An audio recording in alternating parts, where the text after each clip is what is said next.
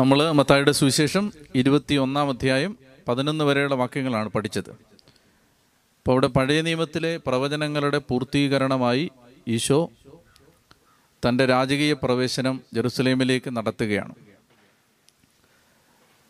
ഇനി പന്ത്രണ്ട് മുതലുള്ള വാക്യങ്ങളാണ്. പന്ത്രണ്ട് മുതൽ പതിനഞ്ച് വരെയുള്ള വാക്യങ്ങൾ. നമുക്ക് വായിക്കാം. പന്ത്രണ്ട് മുതൽ പതിനഞ്ച് വരെയുള്ള വാക്യങ്ങൾ. യേശു ദേവാലയത്തിൽ പ്രവേശിച്ച് അവിടെ ക്രയവിക്രയം ചെയ്തുകൊണ്ടിരുന്നവരെയെല്ലാം പുറത്താക്കി. നാണയമാറ്റക്കാരുടെ മേശകളും പ്രാവ് വിൽപ്പനക്കാരുടെ ഇരിപ്പടങ്ങളും അവൻ തട്ടിമറിച്ചിട്ടു. അവൻ അവരോട് പറഞ്ഞു എന്റെ ഭവനം പ്രാർത്ഥനാലയം എന്ന് വിളിക്കപ്പെടും എന്ന് എഴുതപ്പെട്ടിരിക്കുന്നു.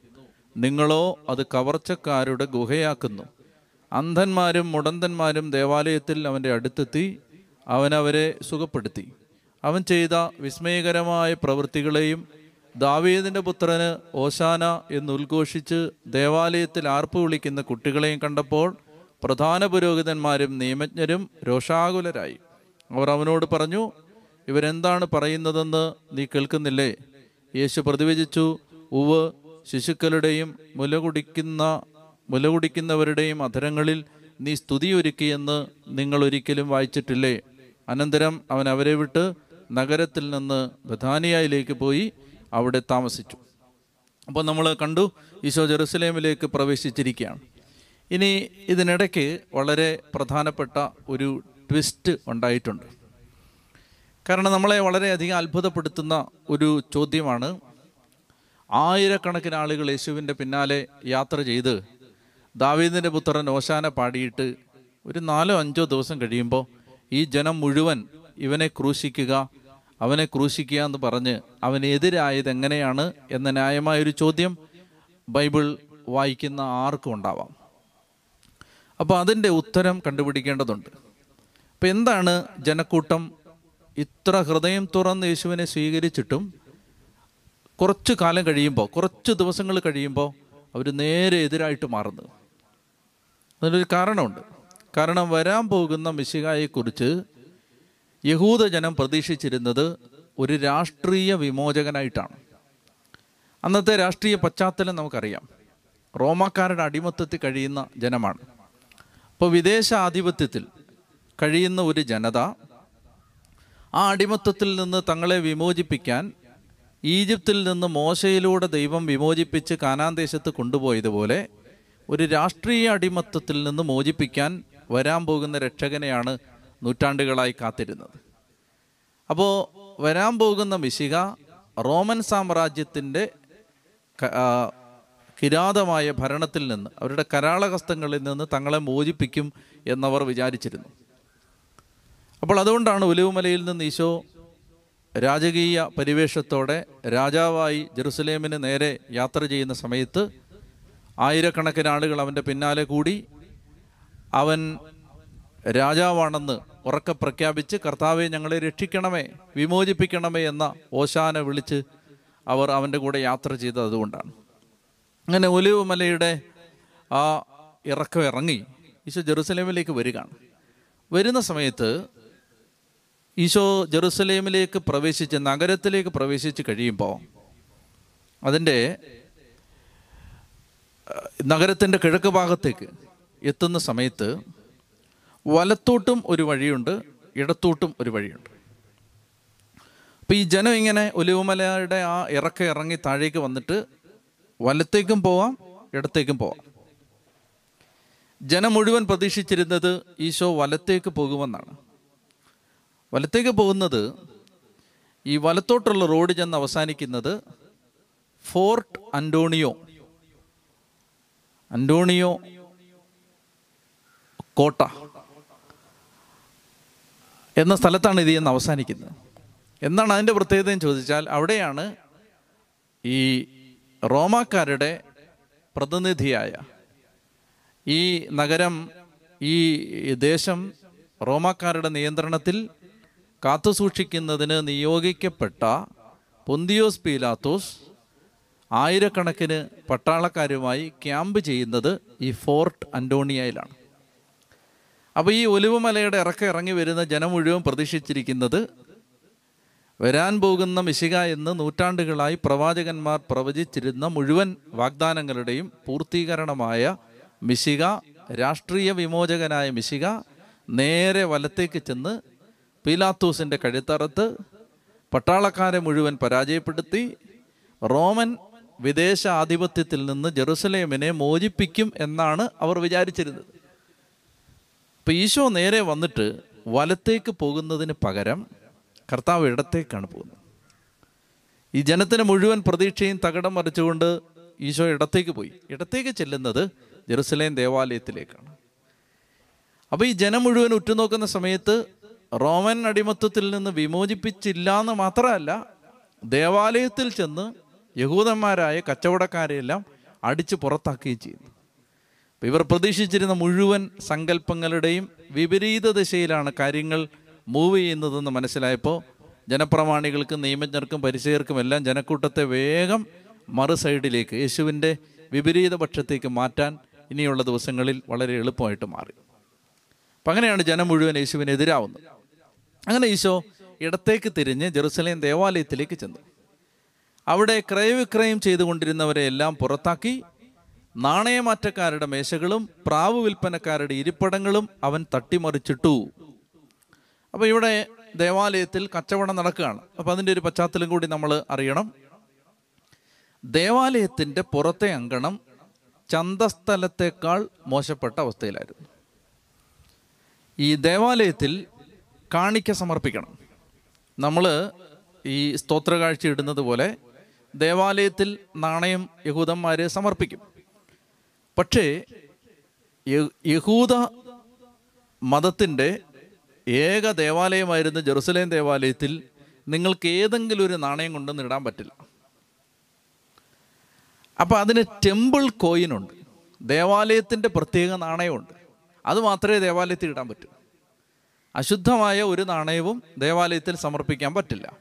അതുകൊണ്ട് ഈ ടെമ്പിൾ കോയിൻ നിങ്ങൾക്ക് ദേവാലയത്തിൽ സ്തോത്രകാഴ്ചയായിട്ട് ഇടണമെങ്കിൽ സാധാരണ മനുഷ്യന്റെ കയ്യിൽ അതില്ല. അത് ദേവാലയത്തിൽ നിന്ന് നിങ്ങൾ കൊണ്ടുവരുന്ന നിങ്ങളുടെ കയ്യിലുള്ള പണം കൊടുത്തിട്ട് വലിയ റേറ്റിന് ഇത് എക്സ്ചേഞ്ച് ചെയ്ത് ടെമ്പിൾ കോയിൻ വാങ്ങി ദേവാലയത്തിൽ ഇടണം. അപ്പോൾ ഈ ബിസിനസ് വഴി അവിടെ ഉണ്ടായിരുന്ന പുരോഹിതന്മാർ വലിയ ലാഭം ഉണ്ടായി ഉണ്ടാക്കിക്കൊണ്ടിരുന്ന ഒരു സമയമാണിത്. മാത്രമല്ല പല ദേശത്ത് നിന്ന് ഒരുപക്ഷെ ലോകത്തിന്റെ പല ഭാഗങ്ങളിൽ നിന്ന് ജെറുസലേമിലേക്ക് എത്തുന്ന ആളുകളാണ് പെസകാത്തിരുന്ന തിരുനാൾ അവർക്ക് ആർക്കും തന്നെ ആടിനെയോ പ്രാവിനെയോ ഒന്നും അവർ വരുന്നത് ഇപ്പോൾ ഇന്ത്യയിൽ നിന്നൊരു യഹൂദൻ ജെറുസലേമിലേക്ക് പോയാൽ അയാൾക്ക് ഇവിടുന്ന് ആടിനെ കൊണ്ടുപോകാൻ പറ്റില്ല കാളയെ കൊണ്ടുപോകാൻ പറ്റില്ല.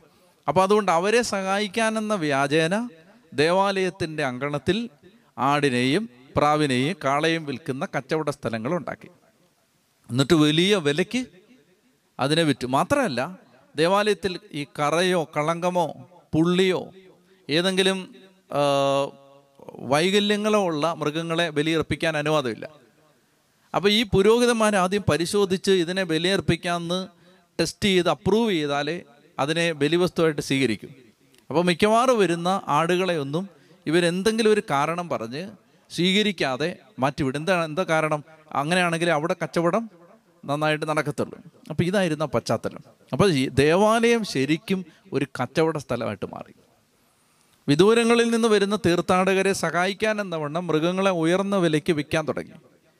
ഇനി ഈശോ ഇത്രമാത്രം ദേഷ്യപ്പെട്ടതിന്റെ പ്രധാനപ്പെട്ടൊരു കാരണം ഈ കച്ചവടം മുഴുവൻ നടന്നിരുന്ന സ്ഥലം വിജാതീയർ നിന്ന് പ്രാർത്ഥിക്കുന്ന സ്ഥലമായിരുന്നു. ജെറുസലേം ദേവാലയത്തിന്റെ അകത്ത് വിജാതീയർക്ക് പ്രവേശിക്കാൻ അനുവാദമില്ല. എന്നാൽ ഏതെങ്കിലും ഒരു വിജാതീയനോ പരദേശിക്കോ ഏതെങ്കിലും ഒരു അന്യനാട്ടുകാരനോ ഒരു പാപിക്കോ വന്ന് പ്രാർത്ഥിക്കണമെന്നുണ്ടെങ്കിൽ അവന് പ്രാർത്ഥിക്കാൻ വേണ്ടി ദൈവം മാറ്റിയിട്ടൊരു സ്ഥലമാണിത്. ജെൻഡൈൽസ് കോർട്ട് എന്നറിയപ്പെട്ടിരുന്ന വിജാതീയരുടെ സ്ഥലമെന്ന് അറിയപ്പെട്ടിരുന്ന ഈ സ്ഥലത്താണ് ഈ കച്ചവടം നല്ല രീതിയിൽ മെച്ചപ്പെട്ട അവസ്ഥയിൽ നടന്നുകൊണ്ടിരിക്കുന്നത്. അപ്പം ഇതാണ് യേശുവിനെ വളരെയധികം പ്രകോപിപ്പിക്കുന്നത്. അപ്പോൾ വിജാതീയരുടെ സ്ഥലം അന്യദേശക്കാരുടെ അന്യജാതികളുടെ സ്ഥലം അവർക്ക് അവർക്ക് ദൈവത്തെ ആരാധിക്കാനുള്ള സ്ഥലം ഈ സ്ഥലം കച്ചവട സ്ഥലമാക്കി മാറ്റി അത് കവർന്നെടുത്തതിനെതിരെയാണ് കർത്താവ് ഇവിടെ പ്രതിഷേധിക്കുന്നത്. അപ്പോൾ ഈശോ പറയുകയാണ് എന്റെ ഭവനം പ്രാർത്ഥനാലയം എന്ന് വിളിക്കപ്പെടുമെന്ന് എഴുതപ്പെട്ടിരിക്കുന്നു. നിങ്ങളോ അത് കവർച്ചക്കാരുടെ ഗുഹയാക്കി മാറ്റുന്നു. ഇപ്പം ഇവിടെ ഞാൻ നേരത്തെ പറഞ്ഞ പോലെ തന്നെ പല പ്രവചനങ്ങളുടെയും പൂർത്തീകരണം നടക്കുന്നുണ്ട്. ഇപ്പോൾ ഉദാഹരണത്തിന് നമുക്ക് രണ്ട് വാക്യങ്ങൾ എടുത്ത് വായിക്കണം. മലാക്കിയുടെ പുസ്തകം മൂന്നാം അധ്യായം ഒന്ന് മുതൽ നാല് വരെയുള്ള വാക്യങ്ങളിൽ. മലാക്കിയുടെ പുസ്തകം മൂന്നാമത്തെ അധ്യായത്തിൽ ഒന്ന് മുതൽ നാല് വരെയുള്ള വാക്യങ്ങളിൽ ഈ മിശിക വരാൻ പോകുന്ന മിശിക ദേവാലയത്തിൽ പരിശോധനയ്ക്കെത്തും എന്ന് മലാഖി പ്രവചിച്ചിട്ടുണ്ട്. നമുക്കത് വായിക്കാം. മലാഖിയുടെ പുസ്തകം മൂന്നാമത്തെ അധ്യായത്തിൽ ഒന്ന് മുതലുള്ള വാക്യങ്ങൾ. ഇതാ എനിക്ക് മുമ്പേ വഴിയൊരുക്കാൻ ഞാൻ എന്റെ ദൂതനെ അയക്കുന്നു. നിങ്ങൾ തേടുന്ന കർത്താവ് ഉടൻ തന്നെ തന്റെ ആലയത്തിലേക്ക് വരും. കണ്ടോ? നിങ്ങൾ തേടുന്ന കർത്താവ് ഉടൻ തന്നെ തന്റെ ആലയത്തിലേക്ക് വരും. നിനക്ക് പ്രിയങ്കരനായ ഉടമ്പടിയുടെ ദൂതൻ ഇതാ വരുന്നു. സൈന്യങ്ങളുടെ കർത്താവ് അരളി ചെയ്യുന്നു. എന്നാൽ അവിടുത്തെ വരവിന്റെ ദിനത്തെ അതിജീവിക്കാൻ ആർക്ക് കഴിയും? അവിടുന്ന് പ്രത്യക്ഷനാകുമ്പോൾ അവിടുത്തെ മുൻപിൽ നിൽക്കാൻ ആർക്ക് കഴിയും. അപ്പോൾ ഈ ഒന്ന് മുതൽ നാല് വരെയുള്ള വാക്യങ്ങൾ നമ്മൾ താഴേക്ക് വായിക്കുമ്പോൾ മനസ്സിലാവുന്നത് വരാൻ പോകുന്ന രാജാവ് ദേവാലയത്തിൽ പരിശോധനയ്ക്കെത്തും. മിശിക ദേവാലയത്തിൽ പരിശോധനയ്ക്കെത്തും. അവിടെ എങ്ങനെയാണ് കാര്യങ്ങൾ നടക്കുന്നതെന്നറിയാൻ ഈ രാജാവ് പരിശോധനയ്ക്കെത്തും. മലാക്കി പ്രവചിച്ചിട്ടുണ്ട്. ഇനി സക്കറിയ പ്രവചനം പതിനാലാം അധ്യായം ഇരുപത്തി ഒന്നാമത്തെ വാക്യത്തിൽ നമുക്കിത് വായിക്കാം. സക്കറിയ പതിനാലാം അധ്യായം ഇരുപത്തി ഒന്നാമത്തെ വാക്യത്തിൽ സക്കറിയ പതിനാല് ഇരുപത്തിയൊന്ന് ജെറുസലേമിലും യൂതായിലുമുള്ള കലങ്ങളെല്ലാം സൈന്യങ്ങളുടെ കർത്താവിന് വിശുദ്ധമായിരിക്കും. തന്മൂലം ബലികളർപ്പിക്കുന്നവൻ വന്ന് അവ വാങ്ങി ബലിയർപ്പിച്ച മാംസം അവയിൽ പാകം ചെയ്യും. ഇനിമേൽ സൈന്യങ്ങളുടെ കർത്താവിന്റെ ആലയത്തിൽ ഒരു വ്യാപാരിയും ഉണ്ടായിരിക്കുകയില്ല. കർത്താവിന്റെ ആലയത്തിൽ അപ്പോൾ ഈ രണ്ട് പ്രവചനങ്ങൾ ഒരുമിച്ച് വായിച്ചാൽ മലാഖി പറഞ്ഞത് സക്കറിയ പറഞ്ഞത് പറഞ്ഞത് ഒരുമിച്ച് വായിച്ചാൽ വരാൻ പോകുന്ന മിശിക ദേവാലയത്തിൽ പരിശോധനയ്ക്ക് വരും. കർത്താവിന്റെ ആലയത്തിൽ ഇനി ഒരു വ്യാപാരിയും ഉണ്ടായിരിക്കുകയില്ല.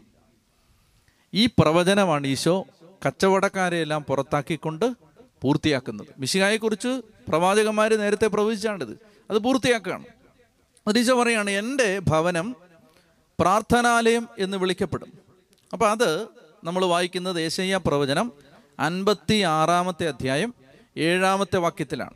യശയ്യ അൻപത്തി ആറ് ഏഴിൽ എന്റെ ഭവനം എല്ലാ ജനതകൾക്കുമുള്ള പ്രാർത്ഥനാലയം. യശയ്യ അൻപത്തി ആറാം അധ്യായം ഏഴാമത്തെ വാക്യം. വായിച്ച് യശയ്യ അൻപത്തി ആറാമത്തെ അധ്യായം ഏഴാമത്തെ വാക്യം വായിച്ച്. ഞാൻ എന്റെ വിശുദ്ധഗിരിയിലേക്ക് കൊണ്ടുപോകും. എന്റെ പ്രാർത്ഥനാലയത്തിൽ അവർക്ക് സന്തോഷം നൽകും. അവരുടെ ദഹന ബലികളും മറ്റു ബലികളും എന്റെ ബലിപീഠത്തിൽ സ്വീകാര്യമായിരിക്കും. എന്റെ ആലയം എല്ലാ ജനതകൾക്കുമുള്ള പ്രാർത്ഥനാലയം എന്ന് വിളിക്കപ്പെടും. അപ്പോൾ ഈ ദേശീയ പ്രവചിച്ചതാണ്. ഈശോ പറയുകയാണ് ഈ എന്റെ ആലയം എല്ലാ ജനതകൾക്കുമുള്ള ഈ വചനം പറയേണ്ട പശ്ചാത്തലം എന്താണ്? ഇവിടെ എല്ലാ ജനതകൾക്കുള്ള പ്രാർത്ഥനാലയം അല്ലിപ്പോൾ വിജാതീയർ വന്ന് പ്രാർത്ഥിക്കേണ്ട സ്ഥലത്ത് കച്ചവടം നടക്കുകയാണ്. അപ്പോൾ പറയുകയാണ് പ്രവാചകൻ പ്രവചിച്ചിട്ടുണ്ട് എന്റെ ആലയം എല്ലാ ജനതകൾക്കുമുള്ള പ്രാർത്ഥനാലയം എന്ന് വിളിക്കപ്പെടും. എന്നിട്ട് നിങ്ങൾ അതിനെ എന്താക്കി മാറ്റി? നിങ്ങൾ അതിനെ കവർച്ചക്കാരുടെ ഗുഹയാക്കി മാറ്റി. അത് ജെറമിയ ഏഴ് പതിനൊന്നിലാണ്. അത് പിന്നീട് വായിച്ചാൽ മതി. ജെറമിയ ഏഴാമത്തെയും പതിനൊന്നാം വാക്യത്തിലാണ് നിങ്ങൾ അതിനെ കവർച്ചക്കാരുടെ ഗുഹയാക്കി മാറ്റിയിരിക്കുന്നു. അപ്പോൾ ഇവിടെ നമ്മൾ മനസ്സിലാക്കേണ്ടത് ദേവാലയത്തിലേക്ക് കർത്താവ് വരികയാണ്. ഇനി ഇതിനകത്ത് വലിയ വലിയ ഇനി ചരിത്രത്തിൽ സംഭവിക്കാൻ പോകുന്ന വലിയൊരു കാര്യത്തിന്റെ സൂചന കൂടി കർത്താവ് കൊടുക്കുന്നുണ്ട്. ദേവാലയത്തിൽ വന്നിട്ട് കർത്താവ് എന്ത് ചെയ്തു?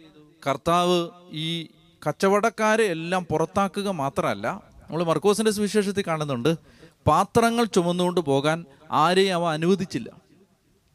അപ്പം ദേവാലയത്തിൽ അവൻ ഈ പാത്രങ്ങൾ ചുമന്നുകൊണ്ട് പോകുന്നവരെ തടഞ്ഞു. എന്ന് പറഞ്ഞാൽ അല്പനേരത്തേക്ക് ദേവാലയത്തിലെ ശുശ്രൂഷകളെല്ലാം അവൻ തടഞ്ഞു.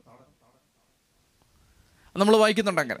അതായത് പാത്രങ്ങൾ എടുത്തുകൊണ്ട് പോകാൻ അവൻ ആരെയും അനുവദിച്ചില്ല. ഇപ്പം അത് നമ്മൾ വായിക്കുന്നത് ഞാൻ വായിക്കാം. മർക്കോസിന് സുവിശേഷം പതിനൊന്നാം അധ്യായത്തിൽ പതിനാ പതിന പതിനൊന്നാം അധ്യായം പതിനഞ്ച് മുതൽ ഞാൻ വായിക്കുകയാണ്. മർക്കോസിന്റെ സുവിശേഷം പതിനൊന്നാം അധ്യായം പതിനഞ്ച് മുതൽ അവർ ജെറുസലേമിലെത്തി. അവൻ ദേവാലയത്തിൽ പ്രവേശിച്ച് അവിടെ ക്രയവിക്രയം ചെയ്തുകൊണ്ടിരുന്നവരെ പുറത്താക്കാൻ തുടങ്ങി. നാണയമാറ്റക്കാരുടെ മേശകളും പ്രാവ് വിൽപ്പനക്കാരുടെ ഇരിപ്പിടങ്ങളും അവൻ തട്ടിമറിച്ചിട്ടു. മർക്കോസ് പതിനൊന്ന് പതിനാറ്. വായിച്ച് ദേവാലയത്തിലൂടെ പാത്രങ്ങൾ ചുമന്നുകൊണ്ട് പോകാൻ ആരെയും അവൻ അനുവദിച്ചില്ല. ഇതിനകത്ത് വലിയൊരു പാഠമുണ്ട്. അതായത് അല്പനേരത്തേക്ക് അവൻ ഈ ദേവാലയത്തിൽ ചെന്നിട്ട് കച്ചവടക്കാരെ എല്ലാം പുറത്താക്കി. അപ്പൊ ആ സമയത്ത് എല്ലാം ഒന്ന് സ്തംഭിച്ചു. വലിയൊരു ബഹളം നടക്കുന്ന സമയത്ത് നടക്കുന്ന എല്ലാ കാര്യങ്ങളും സ്റ്റോപ്പ് ആവും ഇപ്പം നമ്മൾ നമ്മുടെ പള്ളിയിൽ പ്രാർത്ഥിച്ചുകൊണ്ടിരിക്കുന്ന സമയത്ത് ആരെങ്കിലും ഒരാൾ കയറി വന്ന് എന്തെങ്കിലും ഇതുപോലൊരു കാര്യം ചെയ്താൽ അവിടെ ആ എല്ലാ ആ സമയത്ത് നിൽക്കും. അപ്പോൾ ഒരു സ്തംഭനാവസ്ഥയിലായി നിൽക്കുന്ന ദേവാലയത്തിൽ പാത്രങ്ങൾ ചുമന്നുകൊണ്ട് വന്നവരെ അവൻ തടഞ്ഞു. അത് സമ്മതിച്ചില്ല. അപ്പോൾ അല്പനേരത്തേക്കെങ്കിലും ദേവാലയത്തിലെ ശുശ്രൂഷകൾ മുടങ്ങി. ഇതൊരു സൂചനയാണ്. ഇത് നടക്കുന്നത് അതായത് ഈ സംഭവം നടക്കുന്നത് ഏതാണ്ട് എ ഡി ഇരുപത്തി ഒൻപതിലാണ് എ ഡി ഇരുപത്തി ഒമ്പതിലാണ് ഇതിപ്പോൾ ഈശോ ഈ സംഭവം നടക്കുന്നത് എ ഡി ഇരുപത്തി ഒമ്പതിലാണ് അപ്പോൾ നിങ്ങൾക്ക് സംശയം എ ഡി മുപ്പത്തി മൂന്ന് എന്ന് വിചാരിക്കരുത്. ഈശോയ്ക്ക് മുപ്പത്തി മൂന്ന് വയസ്സല്ലേ പ്രായം എന്ന് ചിന്തിക്കരുത്. കാരണം ഈ അതിന് ആ കാലഗണനയ്ക്ക് അല്പം തെറ്റുണ്ട്. അതായത് എ ഡി ബി സി ആയിട്ട് ഇതിനെ കാലഘട്ടത്തെ തിരിച്ചവർ ക്രിസ്തുവിന് മുമ്പും ക്രിസ്തുവിന് പിമ്പും തിരിച്ചവർ കണക്ക് കൂട്ടിയ കണക്കിന് ഇച്ചിരി പ്രശ്നമുണ്ട്. ഈശോ ജനിക്കുന്നത് എ ഡി ഒന്നിനല്ല ബി സി ബി സി നാലിലാണ്. അപ്പോൾ ഈ സംഭവം നടക്കുന്നത് ഏതാണ്ട് എ ഡി ഇരുപത്തി ഒമ്പതിലാണ് അപ്പോൾ എ ഡി ഇരുപത്തി ഒമ്പതിലാണ് ഇത് ഈശോ പറയുന്നത്. കർത്താവിന്റെ വർഷം ഇരുപത്തി ഒമ്പതാം ആണ്ടിലാണ് ഈശോ ഇത് പറയുന്നത്. ഈശോ ഇത് ചെയ്യുന്നത്. എന്ത് ചെയ്യുന്നു? ദേവാലയ ശുശ്രൂഷകൾ അല്പനേരത്തേക്ക് മുടക്കി. ഇനി ഇത് കഴിഞ്ഞിട്ട് ഒരു നാൽപ്പത്തി ഒന്ന് വർഷം കഴിയുമ്പോൾ റോമൻ പട്ടാളം വന്ന് പോംബെ എന്ന് പേരുള്ള റോമൻ പട്ടാള ജനറൽ വന്ന് അയാളുടെ നേതൃത്വത്തിൽ ദേവാലയത്തെ മുഴുവൻ നശിപ്പിച്ചു കളയും. ദേവാലയം മുഴുവൻ കത്തിച്ച് ചാമ്പലാക്കും. ജെറൂസലേം നഗരത്തെ മുഴുവൻ കത്തിച്ചു കളയും. അപ്പൊ ഇതൊരു വാണിംഗ് ആയിരുന്നു. എന്താണ്? നിങ്ങൾ ഇനി ഇത് തിരുത്തിയില്ലെങ്കിൽ ഇന്ന് ഞാൻ പത്ത് മിനിറ്റ് നേരത്തേക്ക് ബലി നിർത്തി. നാളെ എന്നേക്കുമായി ഇത് നിർത്തലാക്കപ്പെടും. അപ്പൊ പ്രവചനപരമായി യേശുവിന്റെ ഒരു മുന്നറിയിപ്പ് കൂടാണിത്. നിങ്ങളിങ്ങനെ കർത്താവിന്റെ ആലയത്തെ കച്ചവട സ്ഥലമാക്കി മാറ്റിയാൽ ഇന്ന് ഞാൻ ഒരു രണ്ട് മണിക്കൂർ ഒരു മണിക്കൂർ നേരത്തേക്ക് ഇത് സ്തംഭിപ്പിച്ചിരിക്കുകയാണ് നിർത്തലാക്കിയിരിക്കുകയാണ്. നിങ്ങൾ ഇങ്ങനെ തന്നെ തുടർന്നാൽ നാളെ എന്നേക്കുമായി ഈ ദേവാലയം ഇല്ലാതാവും. പാത്രങ്ങൾ ചുമന്നുകൊണ്ട് പോകാൻ ആരെ അനുവദിച്ചില്ല എന്ന് പറഞ്ഞാൽ നാളെ ഒന്നും നടക്കില്ല നാളെ ഒന്നും ഇല്ലാതാവും. മനസ്സിലാവുന്നുണ്ടോ? അങ്ങനെ ചരിത്രത്തിൽ സംഭവിച്ചു. അവരിതിനെ ഒന്നും സീരിയസ് ആയിട്ട് എടുത്തില്ല. അങ്ങനെ വന്ന് യേശുവിനെ അവർ കുരിശി തറച്ച് കൊന്നു. നാൽപ്പത് വർഷം കഴിയുമ്പോൾ റോമൻ പട്ടാളം വന്ന് പരിപൂർണമായിട്ട് ഈ ജനതയെ നശിപ്പിച്ചു കളഞ്ഞു. ലോകത്തിന്റെ നാനാഭാഗത്തേക്കും യഹൂദന്മാർ ചിതറിക്കപ്പെട്ടു. ആയിരത്തി തൊള്ളായിരത്തി നാൽപ്പത്തി അഞ്ചിൽ വീണ്ടും ഒരു ഇസ്രായേൽ എന്ന രാജ്യമായിട്ട് ഒരുമിച്ച് വരുന്നത് വരെ പിന്നീട് പലായനങ്ങളുടെയും അലഞ്ഞു നടക്കലിന്റെയും ഒരു ചരിത്രമായിരുന്നു ആ ജനതയ്ക്കുണ്ടായിരുന്നു ഇപ്പം നമ്മൾ മനസ്സിലാക്കിയിരിക്കേണ്ടത് കർത്താവ് നൽകുന്ന മുന്നറിയിപ്പുകളെ നമ്മൾ ഗൗരവമായിട്ട് എടുക്കണം. അപ്പം ഇവിടെ ഇനിയൊരു നാൽപ്പത്തൊന്ന് വർഷം കഴിഞ്ഞ് സംഭവിക്കാൻ പോകുന്ന ഒരു കാര്യത്തിന്റെ മുന്നറിയിപ്പ് കൂടിയായിട്ടാണ് ഈശോ ഈ ദേവാലയത്തെ ശുദ്ധീകരിക്കുന്നത്.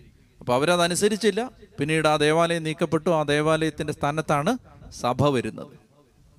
ആ ശുശ്രൂഷകൾക്ക് പകരമാണ് സഭയിലെ ആരാധനാ രീതികൾ വരുന്നത്. അപ്പോൾ അതുകൊണ്ട് നമുക്കിത് പാഠമാണ്. പോലീസ്ലിക പറയുന്നത് പോലെ നമുക്കൊരു പാഠമാകാൻ ഇതെല്ലാം എഴുതപ്പെട്ടിരിക്കുകയാണ്. അപ്പോൾ ദേവാലയം ശുദ്ധീകരിക്കുന്ന ഭാഗം. അത് മനസ്സിലായെന്ന് ഞാൻ വിചാരിക്കുന്നു. മനസ്സിലായോ? അപ്പോൾ ഈ കർത്താവ് ചെയ്യുന്ന ഓരോ കാര്യത്തിനും പഴയ നിയമത്തിലെ അനേക കാര്യങ്ങളുടെ പൂർത്തീകരണം എന്ന നിലയിലാണ് കർത്താവ് ഇതെല്ലാം ചെയ്യുന്നത്. നമുക്കത് ഹൃദയത്തിൽ ആ സന്ദേശം സ്വീകരിക്കാം.